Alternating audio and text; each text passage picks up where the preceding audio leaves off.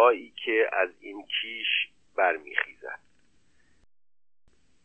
شیعیگری گذشته از آن که با خرد ناسازگار است و از این راه ایرادهای بسیاری به آن توان گرفت به زندگانی نیز زیانهای فراوان می‌دارد و ما اینک برخی از آنها را در این گفتار یاد خواهیم کرد. نخست این کیش پیروان خود را به گمراهی انداخته و از دین دور میگرداند.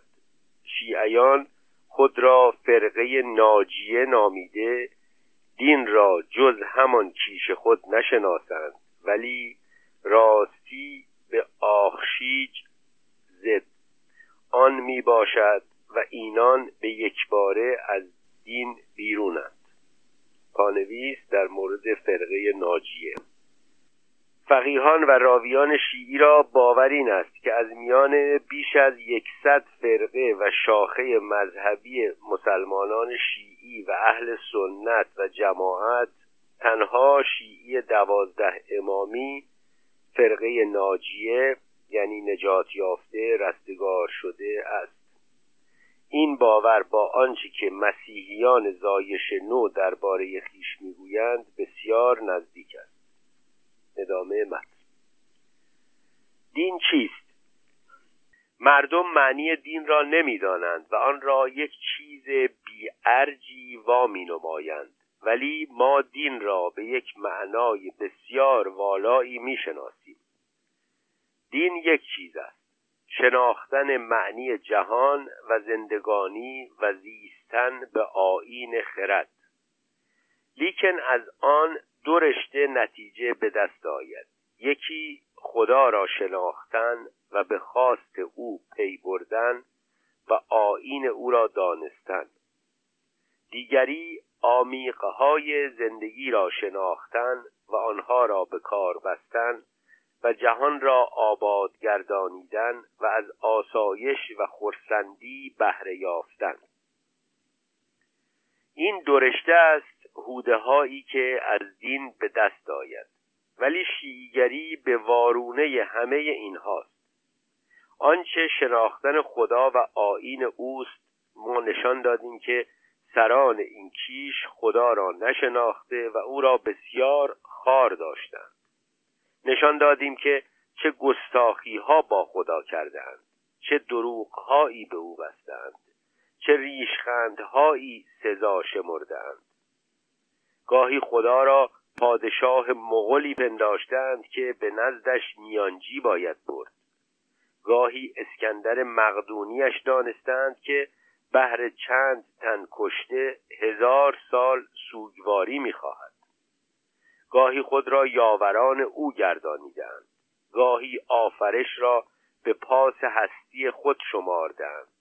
از هر باره خدا و دستگاهش را افزاری برای پیشرفت کار خود گردانیدند. ببینید گستاخی را به کجا رسانیدند. هر که حسین را در کربلا زیارت کند مانند کسی است که خدا را در عرش زیارت کرده. با هستی امام است که زمین و آسمان پایدار می باشد و به پاس اوست که مردم روزی می‌خورند. هر که بگرید و بگریاند و یا خود را گریان نماید بهشت به او بایا شود پانویس شیخ صدوق در ایون اخبار رضا از امام هشتم بازگو کرده که هر کس مرا در قربتم زیارت کند من و نیاکانم در روز قیامت شفیع او خواهیم بود و هر که ما شفیع او باشیم رستگار می شود. هرچند آلوده به گناهان آدم و پری باشد. شیخ الطایفه توسی در کتاب تهذیب از امام ششم بازگو کرده که زیارت حسین برتر از شش بار به حج رفتن است. شیخ حر عاملی که تا چهل سالگی در جبل عامل لبنان میزیست و در دوران مجلسی شیخ الاسلام و قاضی القضات خراسان شد در کتاب وسائل و شیعه می نویسد هر کس حسین را زیارت کند ثواب هزار حج تمتع و عمره و اجر هزار شهید جنگ بدر و آزاد کردن هزار بنده را دارد. به گفته مجلسی در کتاب بهار الانوار امام جعفر صادق چهل و پنج سال پیش از زاده شدن نوش فاطمه داخل پرانتز حضرت معصومه پیش بینی کرده بود که نام خواهر امام رضا فاطمه خواهد بود و در راه رفتن به مشهد در قم در خواهد گذشت و آرامگاه او پایگاهی خواهد شد که یکی از درهای بهشت است و به شفاعت او همه شیعیان به بهشت وارد خواهند شد. مجلسی در روایت دیگری از آن امام با اشاره به قم میافزاید که به زودی در آنجا بانویی از فرزندان من به نام فاطمه دفن خواهد شد کسی که گور او را زیارت کند بهشت بر او واجب می شود ادامه متن. باید پرسید چرا؟ مگر گریستن به کشتگان چه کاری است و چه سودی از آن تواند برخواست که خدا چنان مزدی دهد؟ چون این گذاف دهی از خدا چه سزاست هر که به زیارت رود همه گناهانش آمرزیده گردد. باید پرسید پس دین چه می بایسته سخن از نیک و بد و حلال و حرام چه می سزیده در جایی که با گریستن یا به زیارت رفتن هر گناهی آمرزیده شود و بهشت بایا گردد چرا کسی از گناه باز ایستد؟ چرا در بند نیک و بد و حلال و حرام باشد؟ داستان مرگ اسماعیل فراموش نشدنی است خدا از گزیر خود درباره اسماعیل بازگشت. برای آنکه پرده به لغزش خود کشند به خدا نام پشیمانی نهادند. گستاخی بالاتر از این چه تواند بود؟ چنان که گفتیم داستان امام ناپیدا و هرچه درباره زندگانی هزار ساله و درباره پیدایش او و درباره بازگشت امامان گفتند سراپا بیرون از آیین خداست. آمدیم به شناختن آمیقه های زندگانی و کوشیدن به آبادی جهان که رشته دیگری از نتیجه های دین است. شیگری به یک بار از آنها بیگانه است. در این کیش نه سخن از نیکی زندگانی رود و نه پروایی به آبادی جهان شود. آموزاک ها یعنی درس ها آنچه آموزند. آموزاک های آن جز اینها می باشند جهان به پاس هستی چهارده معصوم آفریده شده. هر کسی باید آنان را بشناسد و یاوران خداشان داند. نامهاشان از زبان نیندازد به دشمنانشان نفرین و دشنام دریغ نگوید. به کشتگانشان سوگواری کند. هر زمان که توانست به زیارت گنبدهاشان رود. در آن جهان امیدمند به میانجیگریشان باشد. این هاست آموزاک های شیگری این هاست دستورهای آن کیش. و ما که در ایرانیم و در میان شیعیان زندگی می کنیم خوده این دستورها را در بیرون با دیده می بینیم یک شیعی که در کیش خود پایدار است او را آرزویی جز روزخانی برپا کردن و یا به زیارت رفتن نمی باشد دیگر کارها در دیده او بی ارج است. این را در جاهای دیگری نیز نوشتم در سال 1336 هجری قمری 1296 خورشیدی 1917 میلادی که جنگ جهانگیر اول در میان می بود و گرانی نیز پیش آمد و می توان گفت بیش از سه یک یعنی یک سومه مردم را نابود گردانید. در آن سال من در تبریز می بودم و آشکاره می دیدم که بیشتر توانگران دست بینوایان نمی گرفتند. خیشان و همسایگانشان که از گرسنگی می بردند پروا نمی داشتند مردگان که از بیکفنی بر روی زمین میماندند به روی خود نمی آوردند بسیاری از آنان گندم یا خاربار که می داشتند نهان کرده به بهای بسیار گرانی فروخته پول می اندوختند. در آن میان تنها کاری که رواج می داشت بزمهای روزخانی برپا کردن می بود سپس نیز که بهار رسید و راه عراق که از سالها بسته می بود بازگردید آنان با یک شادمانی به تکان آمدند و به آهنگ زیارت به بسیج پرداختند و کاروانهای انبوه پدید آورده راه افتادند. بدتر از آن دو سال پیش رخ داد.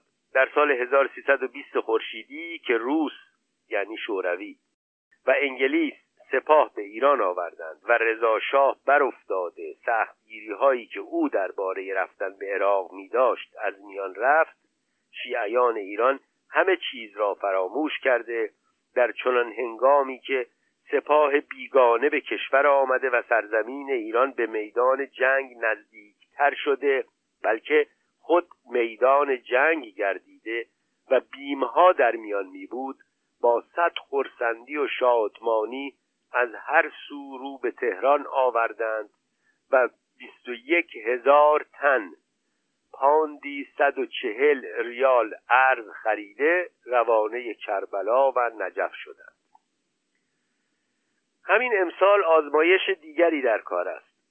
سالها در ایران گندم و جو کمبها می بود و کشاورزان سختی می کشیدند و زیان می بردند. پارسال به شوند جنگ و در سایه کمی قله بهای آن بسیار بالا رفت و امسال با همه فراوانی بالاست.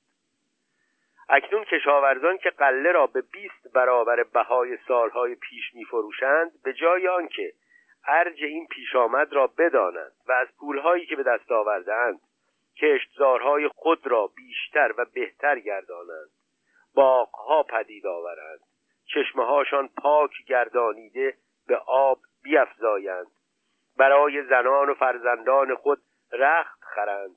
به چشمهای تراخمی بچگان خود پرداخته به نزد پزشک برند.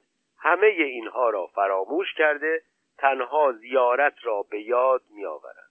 از هر دیهی گروهی کاروان بسته و ملای خودشان را همراه برداشته شادان و سلوات کشان راه میافتند همچنین بازاریان که در سایه بالا رفتن نرخها در این دو سال پولهایی اندوختند و بازرگانان که در سایه انبارداری و گرانفروشی به توانگری افزودند یگان آرزوشان رفتن به کربلا و نجف و یا به مکه می باشد بسیاری از آنان از دادن مالیات به دولت سرپیچیده با نیرنگ و رشوه گریبان خود را رها گردانیده به راه میافتند. اکنون خیابانهای تهران پر از روستاییان خراسان و مازندران و دیگر جاهاست که به آهنگ کربلا به اینجا آمدند و با آن رختهای پاره و چرکالود دسته دسته در خیابانها میگردند. کار به جایی رسیده که دولت عراق که سالانه سود بزرگی از آمدن و رفتن این دسته ها برد از دادن ویزا خودداری می کند این است بسیاری از ایشان بیگذرنامه به راه میافتند و در مرز گرفتار می‌شوند و کسانی نیز گذرنامه می‌سازند که اکنون یک دستهشان در شهربانی در زیر بازپرسی این است آرمان شیعیان. آنچه در آنان نتوان یافت به نیکی کشاورزی یا بازرگانی یا چیزهای دیگر کوشیدن و یا دلبستگی به توده و کشور داشتن است. از اینجاست که می‌گوییم شیعگری از هر باره به وارونه دین است. یکی از آمیقهای ارجداری که دین یاد می‌دهد آن است که در جهان بیرون از آین سپهر کاری نتواند بود. نتواند بود که کسی در این جهان باشد و هیچ کس او را نبیند. نتواند بود که کسی هزار سال زنده بماند. نتواند بود که آفتاب از فرودگاه خود برآید. نتواند بود که مردگان به جهان بازگردند. ولی دیدیم که شیعیگری پر از این گونه کارهای بیرون از آین است. پانویس در مورد برآمدن آفتاب. اشاره است به یکی از نشانه های بازگشت امام ناپیدا که گویا پیش از آشکار شدنش خورشید از غرب خاور یا به برداشت فرهنگستان باختر پدیدار خواهد شد. ادامه من دیگری از آمیقهای ارجدار آن است که به هر کاری باید از راهش کوشید. بیمار را باید به نزد پزشک برد و درمان خواست. به توانگری باید از راه کوشش رسید. ارجمندی در میان مردم را باید با نیکوکاری یافت. ولی شیعیگری همه به آخشیج این می‌گوید. یک شیعی هر مرادی دارد از گنبدها تواند گرفت. از امامزاده داوود از شاه عبدالعظیم از معصومه قم تواند گرفت. چه رسد؟ به گنبدهای امامان که والاتر و تواناتر می باشند دوم یک گمراهی بزرگی در شیعیگری آن است که پنداشتند خدا جهان را به پاس هستی چهارده معصوم آفریده. خانویس.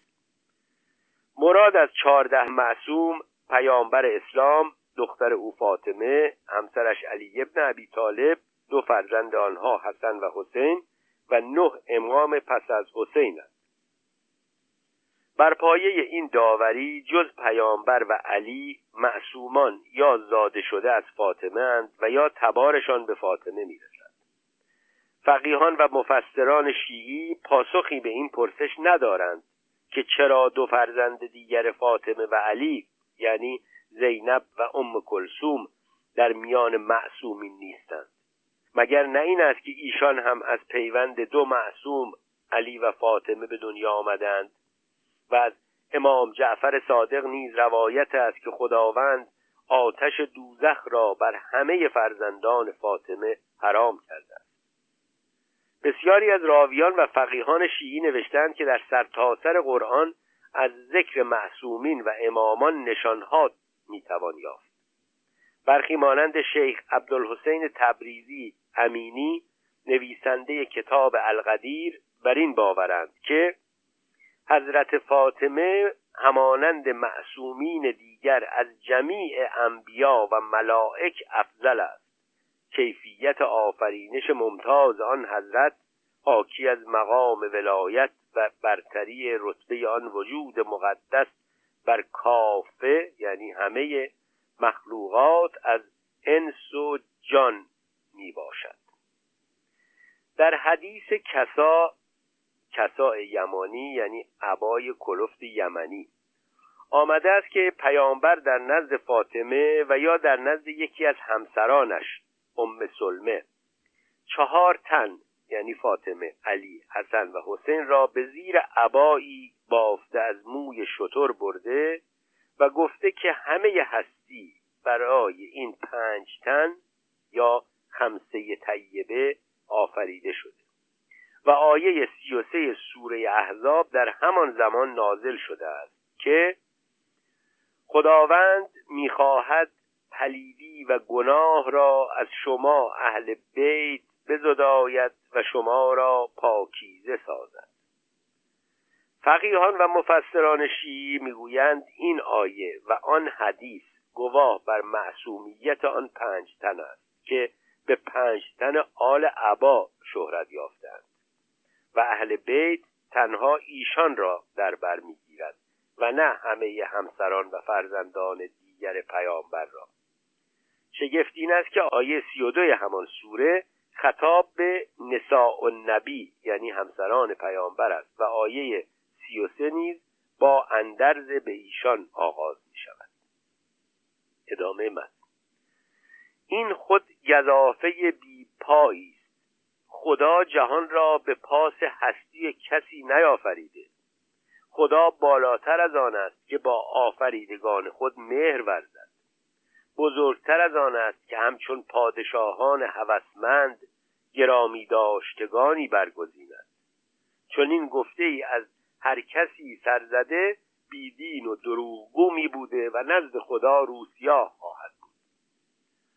بنیادگذار اسلام یک تن همچون دیگران می بود خدایش برگزید و به راهنماییش برانگیخت. برتری که پیدا کرد از این راه بود و برتری دیگری نمی داشت این درباره آن پاک مرد است که برانگیخته خدا می بود چه رسد به نوادگانش که هیچ کاره می بودند به هر حال این باور با همه بیپاییش پایه ای در کیش شیعی بوده است و از آن دو زیان بسیار بزرگی برخواسته یکی آن که شیعیان کسان پرست بودند دیگری اینکه جز به زمان امامانشان و به داستانهای ایشان ارج ننهاده به زمان خود بیگانه شدند. آن چه کسان پرستی است که یک شیعی باید دلش پر از مهر امامان خود باشد و به هیچ چیز ارج نگذارد؟ اگر شما نیک سنجید اینان به پیغمبر نیز آن ارج را نمی‌گذارند. پانویس مجلسی در کتاب بهار الانوار و ابن قولویه در کتاب کامل الزیارات نوشتند که جایگاه حرم امام حسین از کعبه بالاتر است. زیرا کعبه بنای خلیل خدا ابراهیم است و حسین گوشت و خونش از گوشت و خون حبیب خداست که اشرف از خلیل است. ادامه مد پیغمبر در چهل سالگی به پیغمبری رسیده. آن هم بایستی پیاپی جبرائیل بیاید و برود و دستورها بیاورد. ولی امامان از کودکی امام می بودند و بیان که نیازمند جبرائیل باشند همه چیز را می دانستند. در یاوری به خدا و گردانیدن جهان نیز آن توانایی و کوشایی که از امامان و از حضرت عباس نمایان است از پیغمبر نمایان نمی باشد. در اندیشه یک شیعی گلهای باغ آفرش دوازده امام بودند و دیگران در برابر آنان دارای ارجی یا ارزشی نمی باشند و نخواهند بود. یک کسی هرچند نکوکار باشد و در راه خدا به کوشش ها پردازد و جانفشانی ها کند به پایه امامان نتواند رسید. در جای خود که به پایه سلمان و عبازر و مقداد نتواند رسید. نیکی را آنان دریافتند و جایی برای دیگران باز نمانده. نیکان در جای خود که بدان نیز چنینند. یک شیعی ستمکاری جز یزید و ابن زیاد و شمر نشناسد. چنگیز که آن همه خونها ریخته تیمور که آن کشتارها را کرده سمدخان که آن بدنهادی ها را نموده هیچ یکی به پایگاه یزید و شمر یا ابن زیاد نرسیده است و نتوانستی رسید. جایگاه ستمگری را یزید و ابن زیاد گرفتند و جا برای دیگران باز نمانده است. پانویس توضیح میده در مورد سمدخان شجاع الدوله سمدخان مراغعی از پرکینترین دشمنان مشروطه و آزادی خواهی بود که کسروی ماجرای دردناک کشته شدن روحانی مشروط خواه مقدس مراغعی به دست او و دیگر خونریزی هایش را در کتاب تاریخ هجده ساله آذربایجان نوشته است. ادامه مد پس از 1300 سال هنوز به یزید لعن می‌خوانند. ولی چنگیز و تیمور که آن همه خونها ریختند نامی از آنان در میان نمی باشد پانویس. شیعیان هرگز نامهایی چون عمر، شمر و یزید بر فرزندان خود نمی‌گذارند. اما نامهایی مانند چنگیز و تیمور در میان شیعی زادگان بسیار است. شاهزاده حسن علی میرزا شجاع السلطنه فرمانروای فارس و کرمان و فرزند فتلی شاه قاجار که در وفاداری های خرافی او به شیعیگری جای گفتگو نیست نام فرزندش را اوکتای قاان گذاشت که نام سومین فرزند چنگیز و جانشین او بود. شاعر سرشناس دربار قاجار میرزا حبیب الله شیرازی که نخست حبیب تخلص می‌کرد به پاس همین شاهزاده تخلصی تازه برگزید و به قاانی نامآور شد. برادر شجاع و سلطنه حسین علی میرزا فرمان فرما یکی از نوزده پسرش را تیمور نام نهاد. از این شاهزاده تیمور میرزا حسام الدوله کتابی هم به نام بازنامه ناصری به جای مانده است. ادامه یک شیعی باید از هر چیزی ستایشی برای امامان خود و یا نکوهشی برای دشمنان ایشان پدید آورد و هیچ فرصتی را در این باره از دست ندهد. این بایای شیعیگری اوست. مثلا ابوبکر چون خلیفه شده و به منبر رفته و پاک دلانه به مردم چنین گفته و لیتکم ولستو به خیرکم من سررشتهدارتان گردیدم در حالی که بهتر از شما نمی باشم. شیعی باید فرصت از دست ندهد و به آن گفته ابوبکر و علی و فیکهم بیافزاید تا دانسته گردد که ابوبکر با همه دشمنی که با علی می داشت به بزرگتری و برتری او میخستوید یعنی اقرار می‌کرد و این به پاس جایگاه او بود که گفته من بهتر از شما نمی باشم. یک جمله ای در کتاب هاست خدا به پیغمبر اسلام گفت لولاک لما خلقت الافلاک. اگر تو نبودی این چرخها را نیافریدمی. این جمله غلط است و همانا آن را یکی از ایرانیان عربدان ساخته است. در عربی بایست گفت لولا انت. لولاک غلط است و جز به نام سجع سازی یعنی هماهنگی در وزن و قافیه یا در یکی از آنها با کلمه افلاک آورده نشده. چون این جمله دروغ و غلطی شیعه آن را نیز به حال خود نگذارده و به آن نیز افزوده و لولا علی لما خلقکم و اگر علی نبودی تو را هم نیافریدم. پانویس این روایت از ساخته های کسانی چون مجلسی است. از دل این روایت ها ده ها روایت ساختگی دیگر هم زاده شده است. لولا فاطمه لما خلق تو کرد اگر فاطمه نبودی تو را نمی آفریدیم از بهار الانوار و لولاک ما خلقت الافلاک لولا علا لما خلقتک و لولا فاطمه لما خلقتک. کما اگر تو نبودی این چرخها را نیافریدمی و اگر علی نبودی تو را هم نمی آفریدمی و اگر فاطمه نبودی او را هم نیافریدمی. سفینت البهار شیخ علی نمازی شاهرودی می‌گویند که همه چیز این جهان بسته به فاطمه است که خاندان امامان از او زاده شدند چنان که گفتیم در این باره به آیه های قرآن نیز دست برده و هر کجا که زمینه ای دیدند به آنها افزودند هر تکانی که در جهان پیش آید و هر داستان بزرگی که رخ دهد شیعی باید بگردد و حدیثی پیدا کند تا نشان دهد که امامان آن را از پیش آگاهی دادند. این بایای شیعیگری اوست.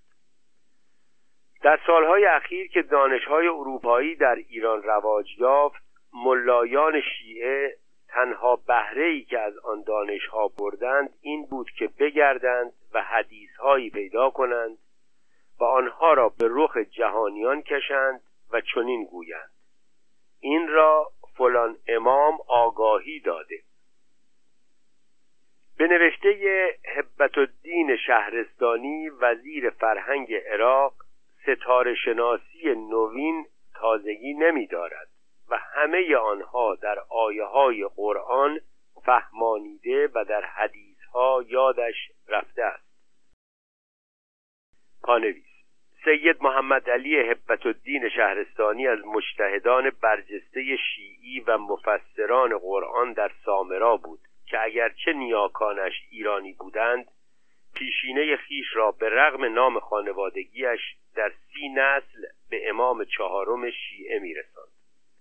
دیدارش با معید الاسلام کاشانی دارنده حبل المتین در هند او را دگرگون ساخت و به سیاست کشاند. پس از پیدایش عراق فیصل او را به وزارت معارف یا فرهنگ گماشت و سپس به ریاست دیوان عالی تمیز در عراق رسید. روحانی واپسگرایی نبود و به پیدایش دولت عرفی در عراق یاری رساند. پیشتر هم کسروی در مجله پیمان درباره او نوشته و دانش ایشان را ستوده بود. ادامه مد به نوشته خالصی زاده نیروی کشش یا قوه جاذبه را امامان می‌دانستند و در گفته هاشان باز نمودند و بسیار دور از دادگری است که اروپاییان آن را از نیوتون انگلیسی نوشتند. پانویس در مورد خالصی زاده. آیت الله یا شیخ محمد خالصی زاده فرزند شیخ محمد مهدی خالصی است که از روحانیان سرشناس شیعی ایرانی تبار عراق در سده سیزدهم بود.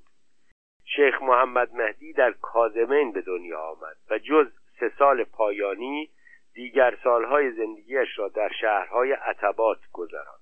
از شمار مجتهدانی بود که در آستانه پیدایش کشور عراق از سوی بریتانیا 1921 از آن کشور اخراج شد و پس از آمدن به ایران به سال 1304 در مشهد درگذشت. خالصی زاده هم در کازمین به دنیا آمد و در بیست و اند سالی که در ایران بود روحانی پرجنجالی شد که نخستین بار در جریان درگیری های سیاسی پیرامون جمهوری در سالهای پیش از پادشاهی رضاشاه نامش بر سر زبانها افتاد. دیدگاه های دینیش او را به درگیری با بسیاری از روحانیان کشانده بود و برخی از روحانیان سنتی او را ناسزاگویانه روشن فکر می نامیدند. کتاب آین جاویدان او در روش و دیدگاه از دیگر نوشته های اجتهادی و فقهی روحانیان زمان خیش جداست. هوادار نزدیکی شیعیان و اهل سنت بود. با خرافات در افتاد و سلفی ها را برادران سلفی می‌خواند. همین کارها وی را به درگیری با منبری ها و مراجع کشاند و در میان مردم هم سخنان زشتی دربارهش روان شد. یکی از کارهایش که مورد پسند بیشتر آخوندهای حوزه نبود نقد دوستانش به اندیشه های کسروی و نیز کتاب اسرار هزار ساله علی اکبر حکمی زاده بود. بسیاری او را سلفی میخواندند و نزدیکیش را با حیدر علی قلمداران نویسنده کتاب راه نجات از شر قلات گواه دشمنی او با شیعه میشمردند به هر روی پس از سالها زندگی در ایران به کازمین بازگشت و در سال 1342 در بغداد درگذشت. وصیتنامه او نیز گواهی بر ناخانی باورهای او با اندیشه های چیره شیعی آن زمان و امروز است. ادامه من در این ده سال که ما به کوشش برخواسته ایم و سخنانی در زمینه زندگانی می نویسیم در سالهای نخست بسیاری از طلبه ها و دیگران می آمدند و چنین می گفتند اینها که در حدیث ها هم هست. شما چرا حدیث ذکر نمی کنید که مردم هم زود بپذیرند؟ سپس چون از ما ناامید شدند خودشان به کار پرداختند.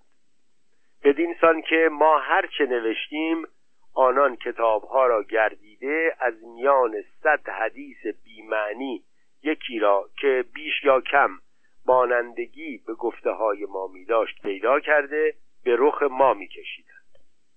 مثلا ما که در زمینه خرد هم با کیشها و هم با صوفیگری ها و خراباتیگری و هم با روانشناسی نوین در چخش می بودیم و در برابر همه آنها گفته های خود را با دلیل های استوار روشن میگردانیدیم آنان حدیثی را به رخ ما میکشیدند خدا چون خرد را آفرید به او گفت جلو بیا.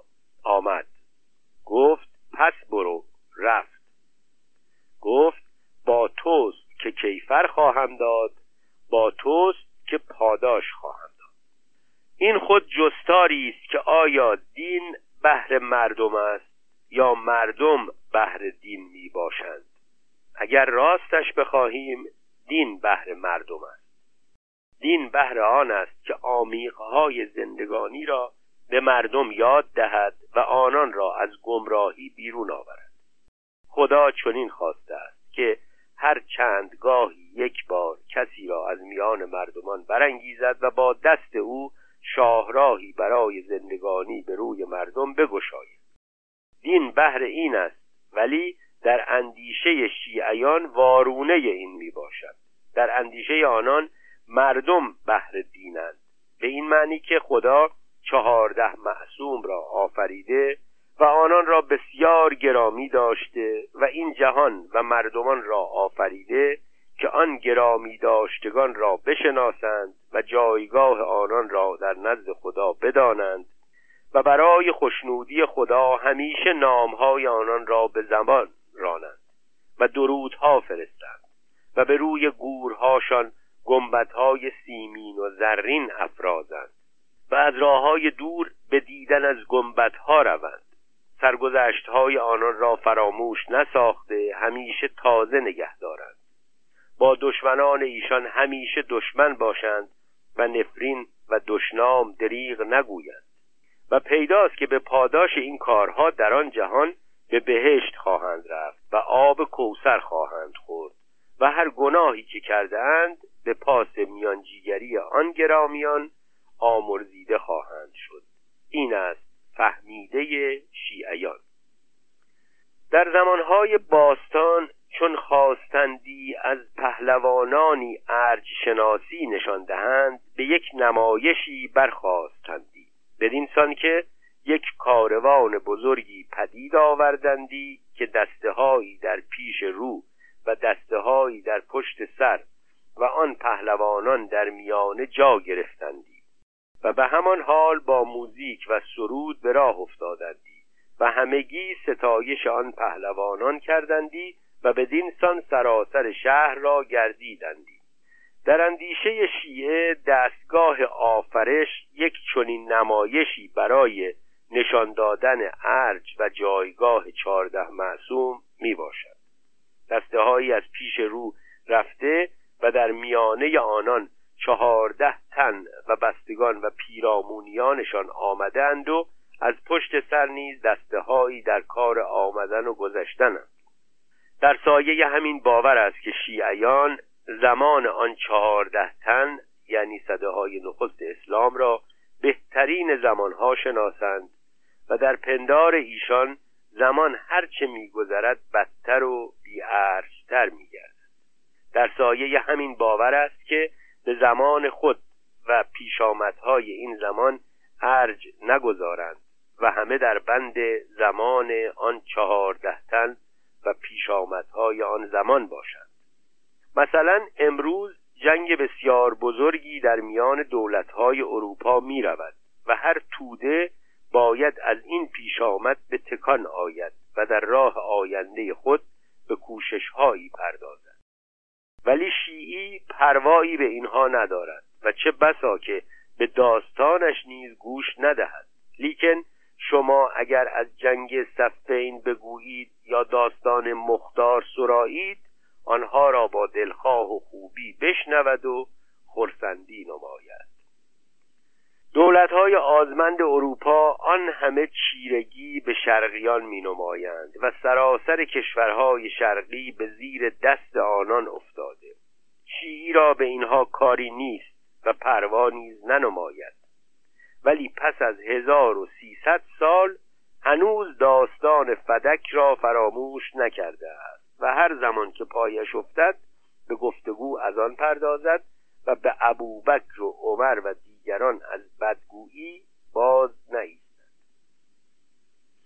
پانویس فدک روستایی آباد پر آب و پربار در حجاز بود که در آغاز اسلام از کانونهای زندگی یهودیان حجاز به شمار می آمد پس از شکست یهودیان در حسن یا دژهای هفتگانه خیبر و وادی القرا از سپاه اسلام بر پایه پیمانی میان باشندگان فدک و پیامبر اسلام بنابر این شد که هر سال نیمی از درآمد این روستا به او داده شود.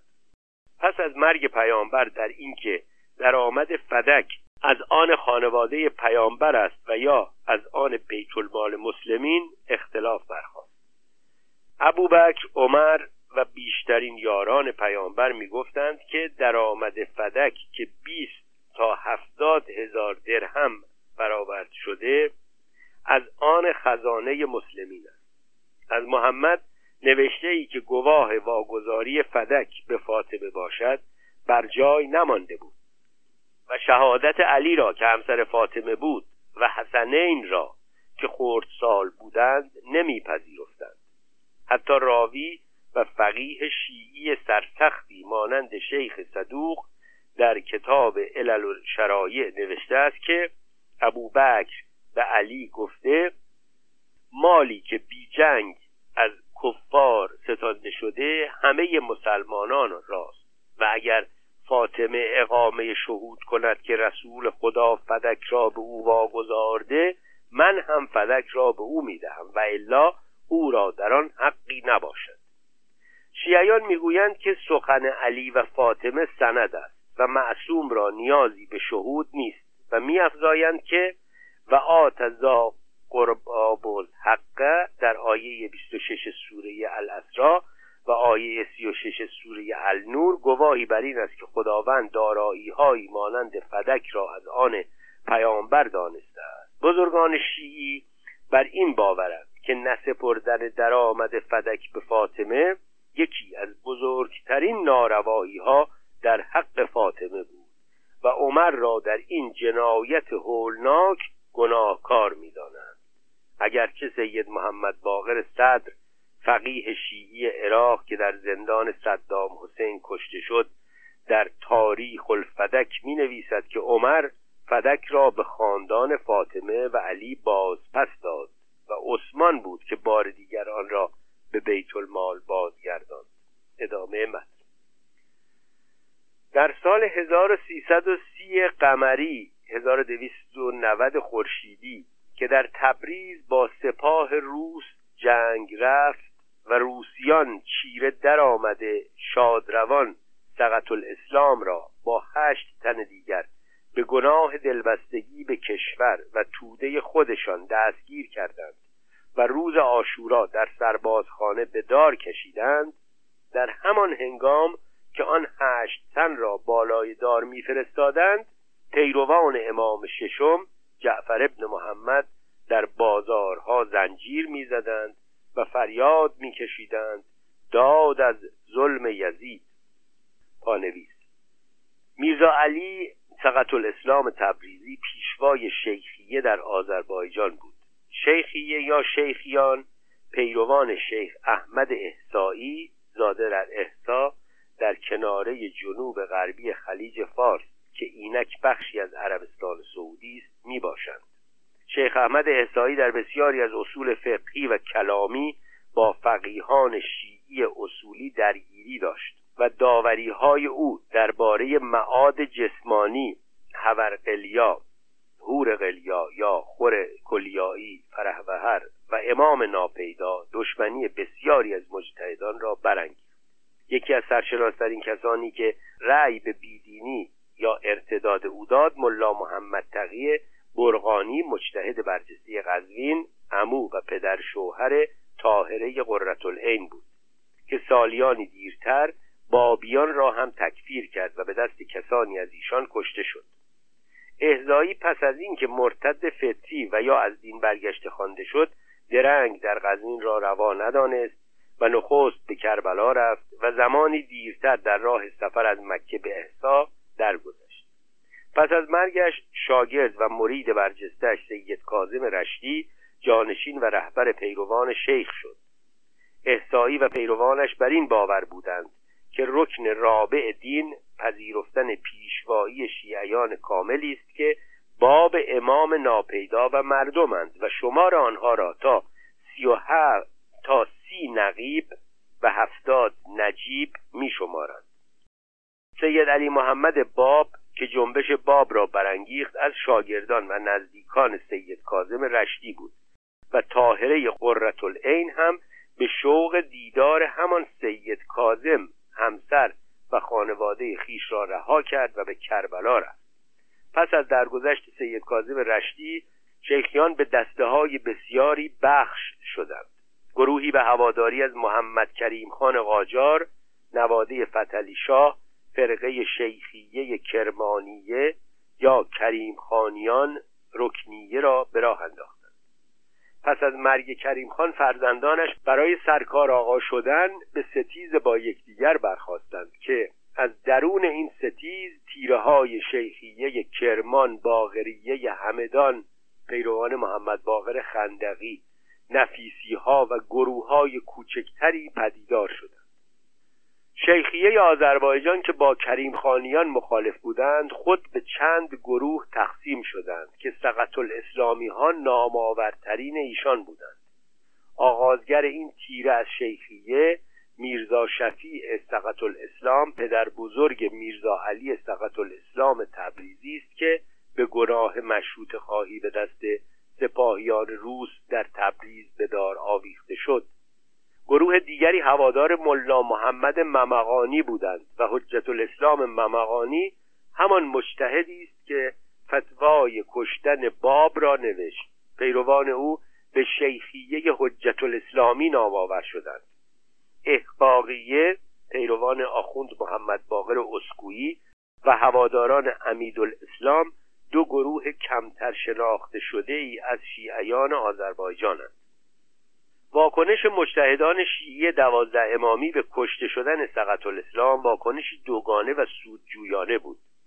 از یک سو ایشان شیخیه و از جمله سقط الاسلام را خودی نمی‌دانستند و به آویختن او را که هوادار مشروطه بود کار چندان پلیدی نمیشمردند. از سوی دیگر این نخستین بار می بود که مجتهدی درس خوانده نجف را سپاهیان کافران غیر مسلمان در شهر ولیعت نشین شیعی تبریز به دار می آویختند.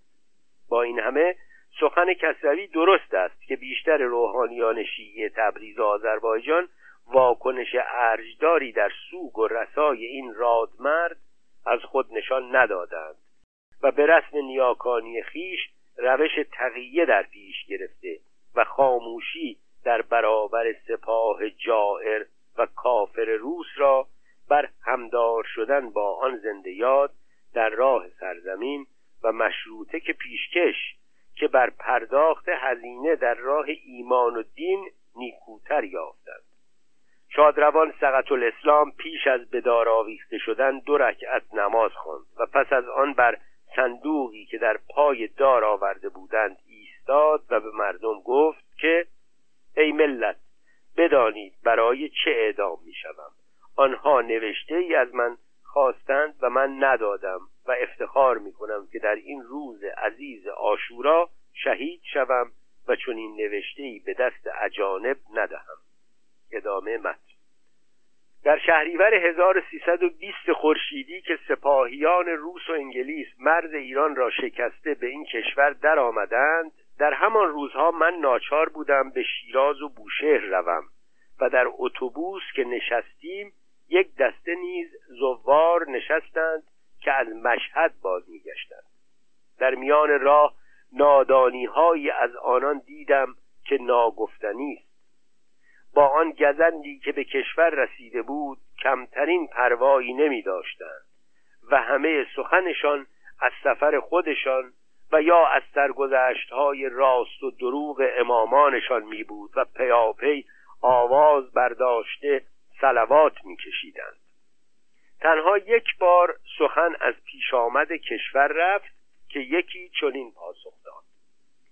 اینها خواهند رفت.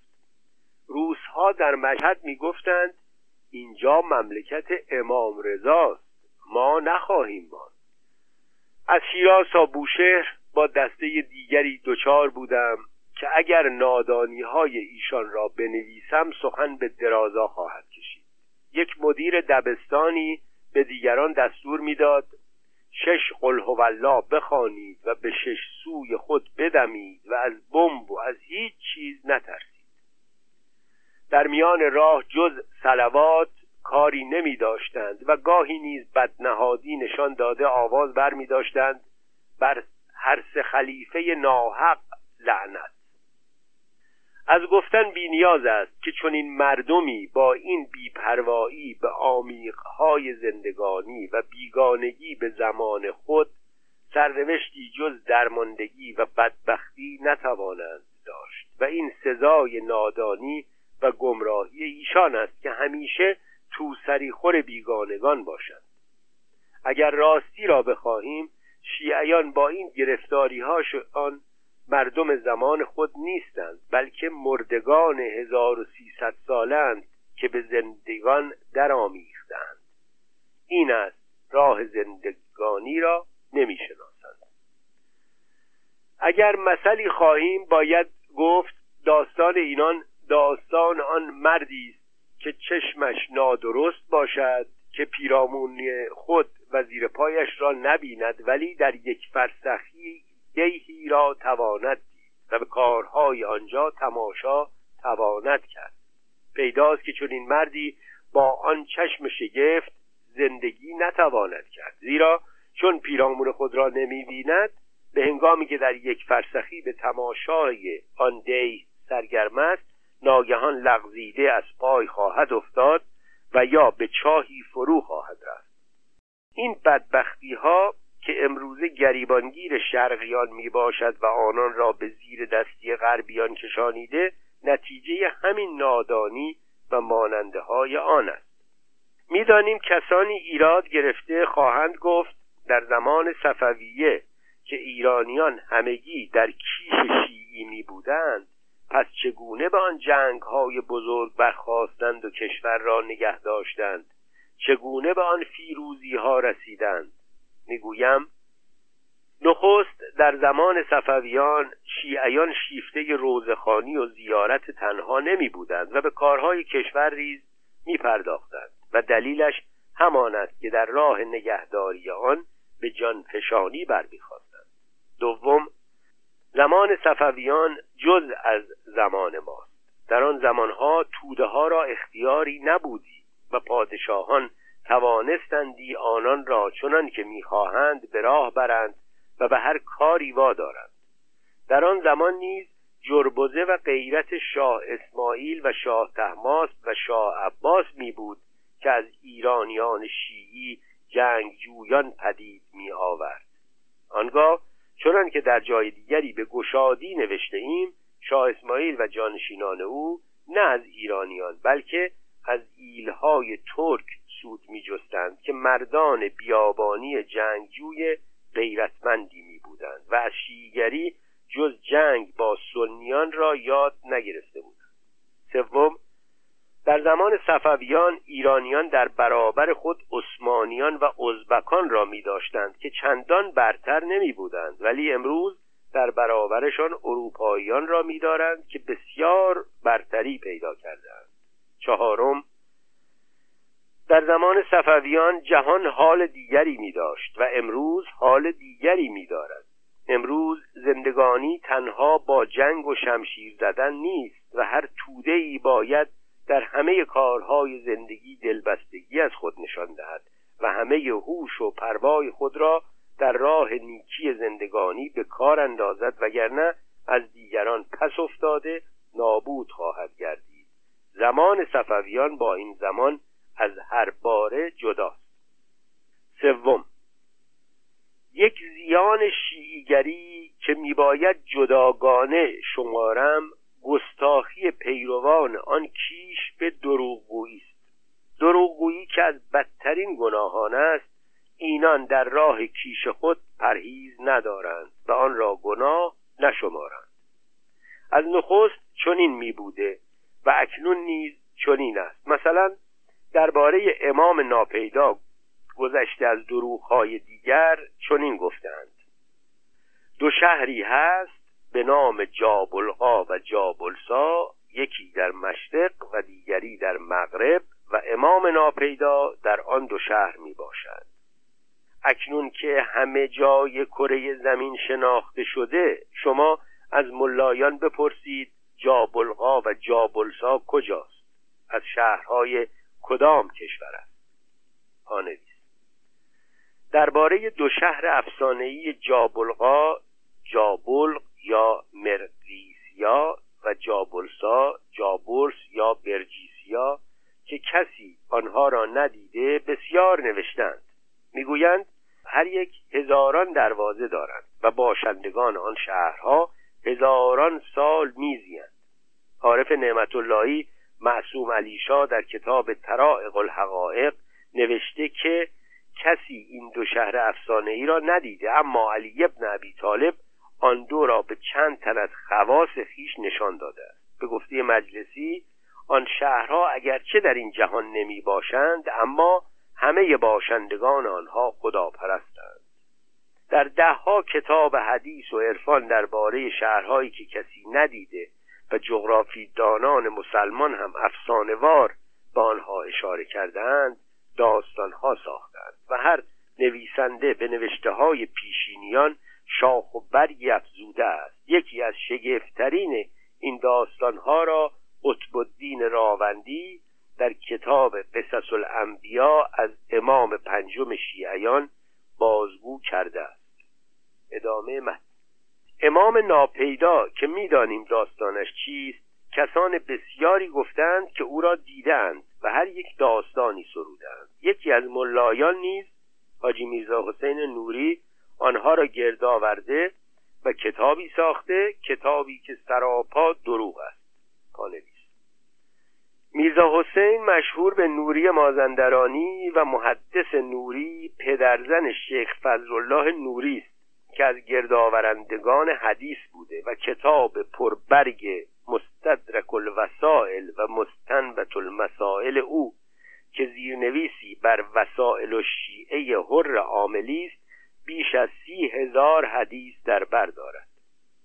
کتابی که کسروی به آن اشاره می کند جنت المعوا نام دارد که افزوده بر داستان دیدار کسانی با امام غائب آن توقیعات یا فرمانهای مهر شده امام غائب را به فارسی گرد آورده است.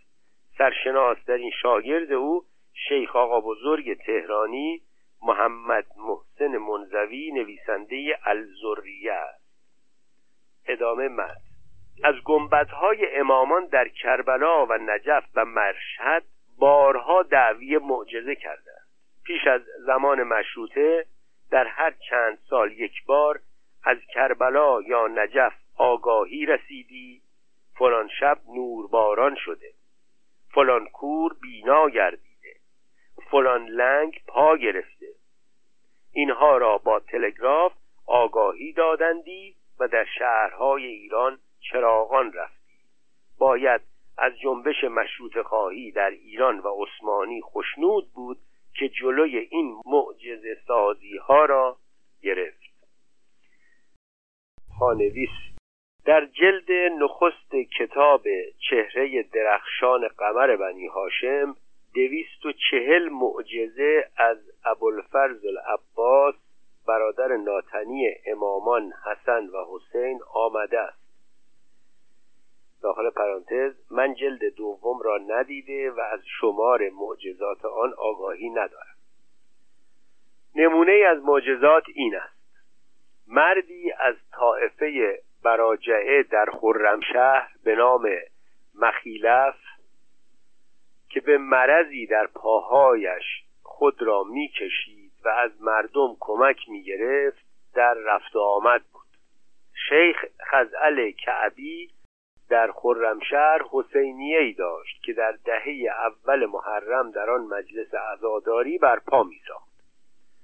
در آن شهرها رسم بود که چون مداح در نوحه خود به ذکر شهادت ها می رسید اهل به پا می خواستند و با لحجه های مختلف به سر و سینه می زدند و مخلیف در این مجالس شرکت می جست و چون نمی توانست پاهای خود را جمع کند در زیر منبر می نشست در روز هفتم محرم که مصیبت ابوالفضل علیه السلام را میخواندند چون خطیب به ذکر سوگواری قمر بنی هاشم علیه السلام پرداخت مردم به عزاداری پرداختند.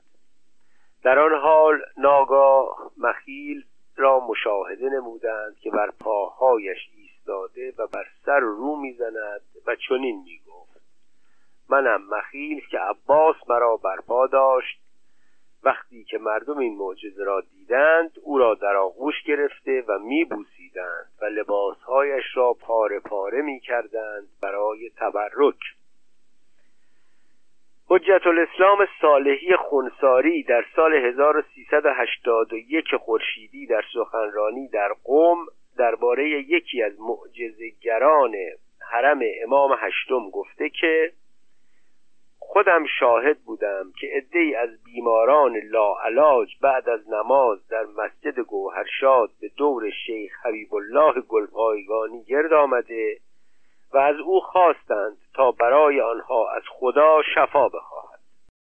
آن عالم وارسته دست مبارک خود را بر سر هر مریضی که می‌کشید بدنش عرق می‌کرد و شفا مییافت شیخ حبیب الله درباره این دست شفابخش گفته است که شبی بیمار و در خواب بوده و امام رضا به منزلش آمده و گلی را به دست او داده که نه تنها بیماری او را پایان بخشیده که از آن هنگام او به هر بیماری که دست بزند او شفا مییابد. نادان آن دانشمندان و پزشکانی که سالها در راه یافتن واکسن و دارو برای بیماری ها رنج های بیهوده بر خود هموار می کنند ادامه من هر کسی که از ایرانیان یا دیگران به کربلا رود و بیاید کمتر رخ دهد که دروغهایی همراه نیاورد. زمانی که سال می بودم بارها شنیده بودم در کربلا مرغی هست آشکاره گوید کشته شد حسین. دروغی به این آشکاری بر سر زبانها بود و کنون هم هست. پانویس. این را کسروی از خود نساخته است. شیخ فخردین تریحی در کتاب منتخب تریحی و مجلسی در کتاب بهار الانوار روایت می کنند که پس از کشته شدن حسین ابن علی در کربلا مرغ سفیدی به نزد آن جسد شریف آمد و پروبال خود را به خون آن جناب آلود و پرواز کرد و مرغان دیگر را هم به این کار فرا خواند. از سرتاسر سر جهان هزاران مرغ آمدند و پرهای خیش را به خون حسین آغشتند و ناله و زاری می کردند و هر یک به گوشه ای از جهان رفتند تا آن زاری را بگسترانند. از آن جمله مرغی به سوی مدینه طیبه شتافت و بر قبر حضرت رسول تواف نمود در حالتی که خون از پرهای او میچکید و فریاد می‌کرد آگاه باشید حسین را در کربلا کشتند و ذبح نمودند. و مرغان به دور او جمع شدند و دختر یهودیه برکت آن خون متحر که از بالش میچکید شفا یافت. ادامه مد در مشهد بارها دیده شده دو سه تن خودشان سنگی را قلتانیده به صحن آورده و آنگاه گفتند سنگ به زیارت آمده. این بازی را بارها به میان آورند و کسی از ملایان و دیگران ایراد نگیرد زیرا چنین گویند باعث استحکام عقیده عوام است. پانویس. در آبان 1384 خبرگزاری ها و روزنامه های جمهوری اسلامی با آب و تاب گزارش دادند که سگی به حرم امام رضا پناه آورده و در کنار زریح گریه می کرده خدام و زائران حرم با دیدن این سگ همه احکام مربوط به نجاسات را از یاد برده و در کنار سگ به گریه کردن پرداختند. ادامه متن. در سال 1307 خورشیدی که یک ماه در مشهد میزیستم بارها این بازی را با دیده دیدم. روزی پرسیدم این سنگ خودش آمده است؟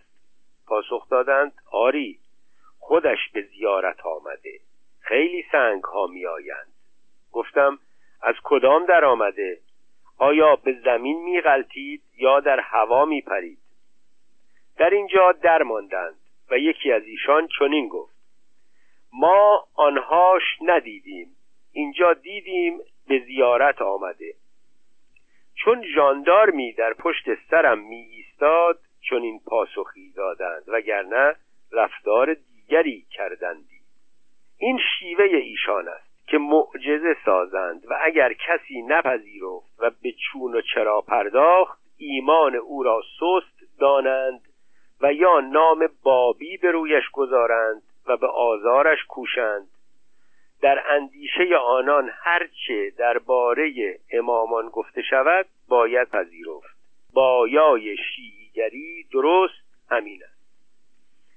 در ربیع الثانی سال 1320 قمری فروردین 1291 خورشیدی که روسیان توپ به گنبد مشهد بستند و جاهای گلوله تا دیرگاهی میماند که من خود آنها را دیدم در بسیاری از شهرها چنین می‌گفتند.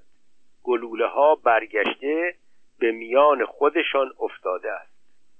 هنوز این دروغ از میان نرفته است و باز هم توان شنید. پانویس. فضل الله آل داوود بدایع نگار آستان قدس رضوی یادمانده های خود را از این رویداد در شماره پنجم مجله الکمال چنین بازگو کرده. فرمانده روسی با ارائه عکس گنبد متحر و ابنیه روزه منوره در جنوبی شهر به توپچی ها با انگشت مواقع شلیک را برای هدف نشان می‌داد که زل گنبد منهدم و بقعه بغلتد با این عملیات گلوله توپ ها به جانب گنبد متحر سجده برده و خاک بوسی نموده کارگر نیفتاد. توپچی ها با رنگ پریده متذکر تقدس مکان شدند و فرمانده آنها مضطرب شد.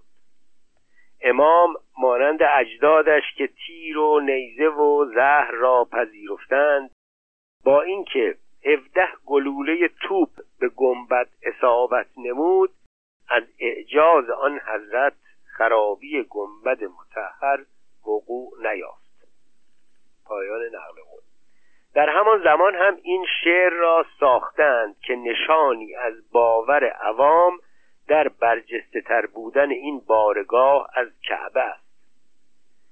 معبدی را توپ زد دشمن که هر صبح و مسا مسا یعنی اول شب صد هزاران کعبه بودی درگهش را خاک بوس مجله باهانه الکمال از سال 1299 به سردبیری آل داوود در مشهد منتشر می‌شد و سردبیر در نخستین شماره انگیزه انتشار نشیر را چنین می نویسد مجله الکمال را از نظریه جاروب کشی آستان قدس و غلامی دربار امامت دایر ساختیم. ادامه مد تا کنون بارها این دروغ را به میان انداختند. روز آشورا یا فلان شب قتل فلان مرد که با بهمان زن در آمیخته بود به هم چسبیدند و جدا نمی‌توانند شد. این را کوششی در راه کیش خود میپندارند که چون این دروغهایی را بسازند و بپراکنند. آنچه من به یاد میدارم یک بار این دروغ را در محرم در باکو به میان انداختند. من سال می بودم. داستانش را در تبریز شنیدم. حاجی رضا نامی با یک زن روسی روز آشورا درآمیخته و هر دو به هم چسبیدند. شیعیان به همدیگر مژده می‌دادند و داستان را با پروبال بیشتری باز می‌گفتند. شکوهی مراقعی از شاعران فارسی و آذری سرای پیشرو آذربایجان در دوران مشروطه است. شکوهی مراقعی همین داستان را به شعر کشیده و چاپ کرده است. یک بار نیز امسال در رمضان در تهران آن را به میان آوردند. یک سرباز هندی یا آمریکایی در شهر نو با یک زن بدکار شب 21 رمضان درآمیخته و بامداد که بیدار شده اند هر دو به هم چسبیده بودند که ناچار به بیمارستان بردند. این دروغ را چندان پراکندند که در روزنامه ها نوشته شد و گروه انبوهی در برابر بیمارستان گرد آمدند و هرچه گفته می‌شد دروغ است و چنان چیزی نبوده باور نمی‌کردند. بدتر از همه این می بود که بیشتر کسانی که از جلوی بیمارستان باز میگشتند اگر کسی می‌پرسید می‌گفتند آری بوده است. من خودم دیدم. دروغی به این آشکاری را می‌گفتند و شرمنده نمی‌شد. چون در پندار شیعیان امامان همه کاره دستگاه خدایند هر گونه گذاف و گذاف اندیشی درباره آنان سزاست. هر کاری از آنان شدنی است. به گفته ملایان ممکن الوقوع است. این است اگر هم رخ نداده باشد دروغ شمرده نخواهد شد. این شدنی است که امام کوری را بینا گرداند. این است اگر چنان معجزه ای ساختند و پراکندند دروغ نخواهد بود بلکه چون نشر فضایل ائمه است و باعث استحکام عقیده عوام باشد مستحسن است یعنی پسندیده است. در کتاب عالم‌آرای عباسی درباره شاه تهماسب یکم می نویسد مولانا محتشم کاشانی قصیده در مدح آن حضرت به نظم آورده از کاشان فرستاده بود. فرمودند که من راضی نیستم شعرا زبان به مدح من آلایند. قصاید در شعن حضرت شاه ولایت پناه و ائمه معصومین علیهم السلام بگویند. سله یعنی پاداش را از ارواح مقدسه حضرات و بعد از آن از ما توقع نمایند. زیرا که به فکر دقیق و معانی بلند و استعاره های دور از کار در رشته بلاغت درآورده و به ملوک نسبت می‌دهند که به مضمون از احسن اوست اکذب او اکثر در موضوع خود نیست. اما اگر به حضرات مقدسات نسبت نمایند شعن معالی نشان ایشان بالاتر از آن است و متحمل الوقوع است. در پانویس توضیح در مورد کتاب تاریخ آلمارای عباسی کتابی است ارزشمند درباره رویدادهای دوران شاهان صفوی. از آغاز تا مرگ شاه عباس اول. نویسنده کتاب اسکندر بیک منشی همان گونه که از نامش پیداست منشی شاه عباس بوده و می‌خواسته این کتاب را در سه جلد یا صحیفه بنویسد. اما در سال 1012 خورشیدی 1043 قمری درگذشته و نوشته هایش درباره دوران شاه صفی جانشین شاه عباس به پایان نرسیده است. یکی از ویژگی های درخور یادآوری کتاب این است که اسکندر بیک که رویدادها را بر پایه سال هر رویداد می نوشته نخست از سالهای دوازده حیوانی ترکی بهره گرفته و سپس برابر قمری آن را نوشته است. پانویس در مورد مولانا محتشم کاشانی. کمال الدین علی محتشم کاشانی شاعر و بزاز زاده کاشان که یکی از برجسته ترین مرسی سرایان کشتگان کربلاست این بخش از مرسیه معروف او گواهی است بر داوری کسروی که بسیاری از شیعیان ماندگاری جهان را بهر وجود حسین و دیگر امامان می‌دانند. خورشید آسمان و زمین نور مشرقین پرورده کنار رسول خدا حسین. ادامه متن. این است راز آن دروغگویی ها و معجزه سازی ها از آن سوی کیشی که بیپاس پیروان آن ناچارند که با دروغها آن را نگه دارند. در این باره بهاییگری و صوفیگری با شیعیگری همراه است. بهاییان و صوفیان نیز به دروغسازی گستاخ می باشند دیواری که بی بنیاد است باید آن را با ستونهایی از این ور و آن ور سر پا نگاه دارند. شما اگر با یک شیعی یک شیعی که آمی نباشد. به گفتگو پردازید خواهید دید همه به آن میکوشد که شکست نخورد و پشتش به زمین نیاید و این است پیاپی دروغ ها می‌گوید. مثلا شما اگر بگویید علی با ابوبکر و عمر راه رفت و به دشمنی بر نخواست گوید تقیه می کرد اگر گویید با عمر خیشاوندی کرد و دختر خود را به او داد. گوید جنیبه فرستاد.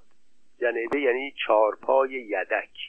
اگر گویید ابوبکر و عمر در زمان ناتوانی اسلام به او گرویدند و این دلیلی است که از روی پاکدلی مسلمان بودند گوید آنان پیش کاهنی رفته و از او شنیده بودند که اسلام پیشرفت خواهد داشت و به آن امید به اسلام گروش نشان دادند.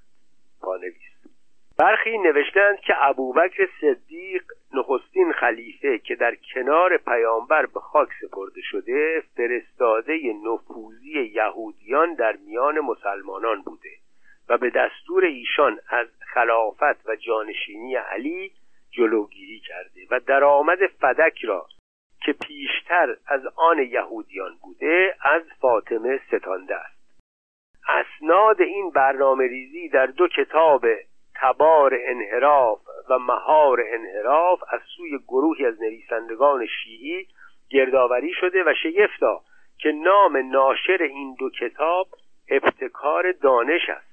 پژوهشگر شیعی نجاه التایی که از او کتاب لیال یهود را درباره مظلوم نمایی یهودیان درباره کشتار بنی قریزه دیدم در نوشته ای که از او در شماره 85 ماهنامه موعود چاپ شده روایاتی را از مجلسی بازگو کرده که در آن به کوشش پیشوایان دینی یهود در کشتن عبدالله پدر محمد پیش از باردار شدن آمنه اشاره شده است.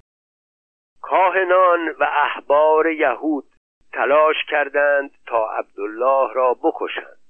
بزرگشان به نام ربیان گفت غذایی فراهم کنید و آغشته به سم مهلک نمایید و آن را نزد عبدالمطلب ببرید.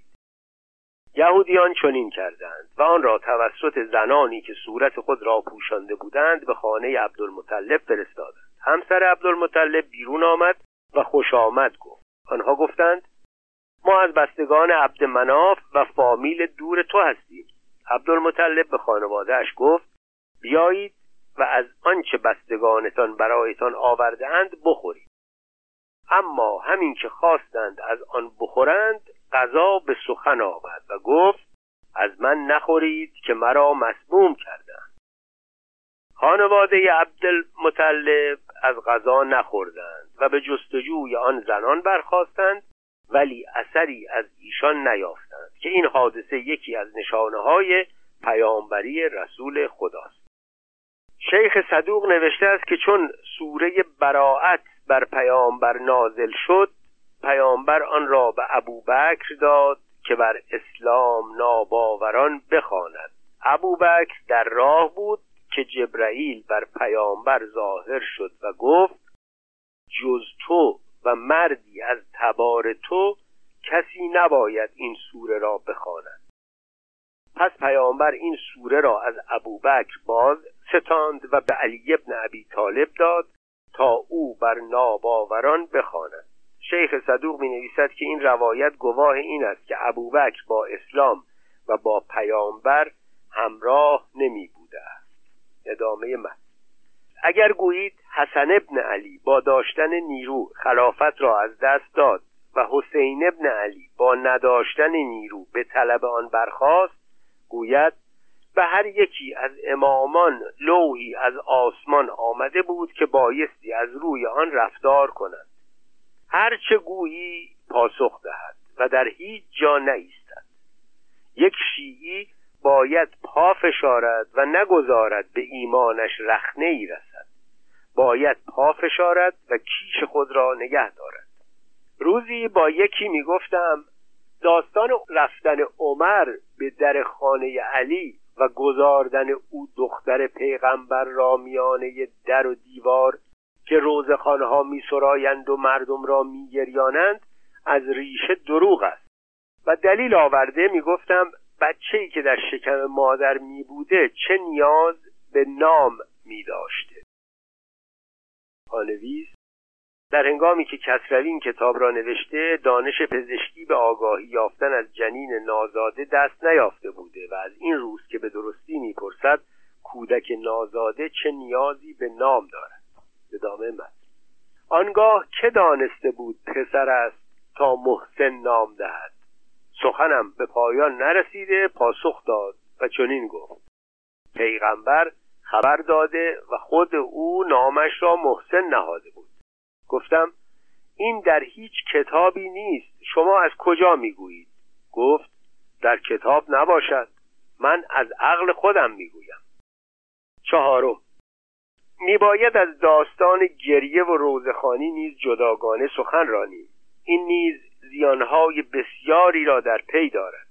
چنان که گفتیم نخست از این راه سودجویی سیاسی می‌کردند. به کسی که ستم رسیده مردم دلهاشان سوزد و خواهان و ناخواهان هواداری از او نمایند.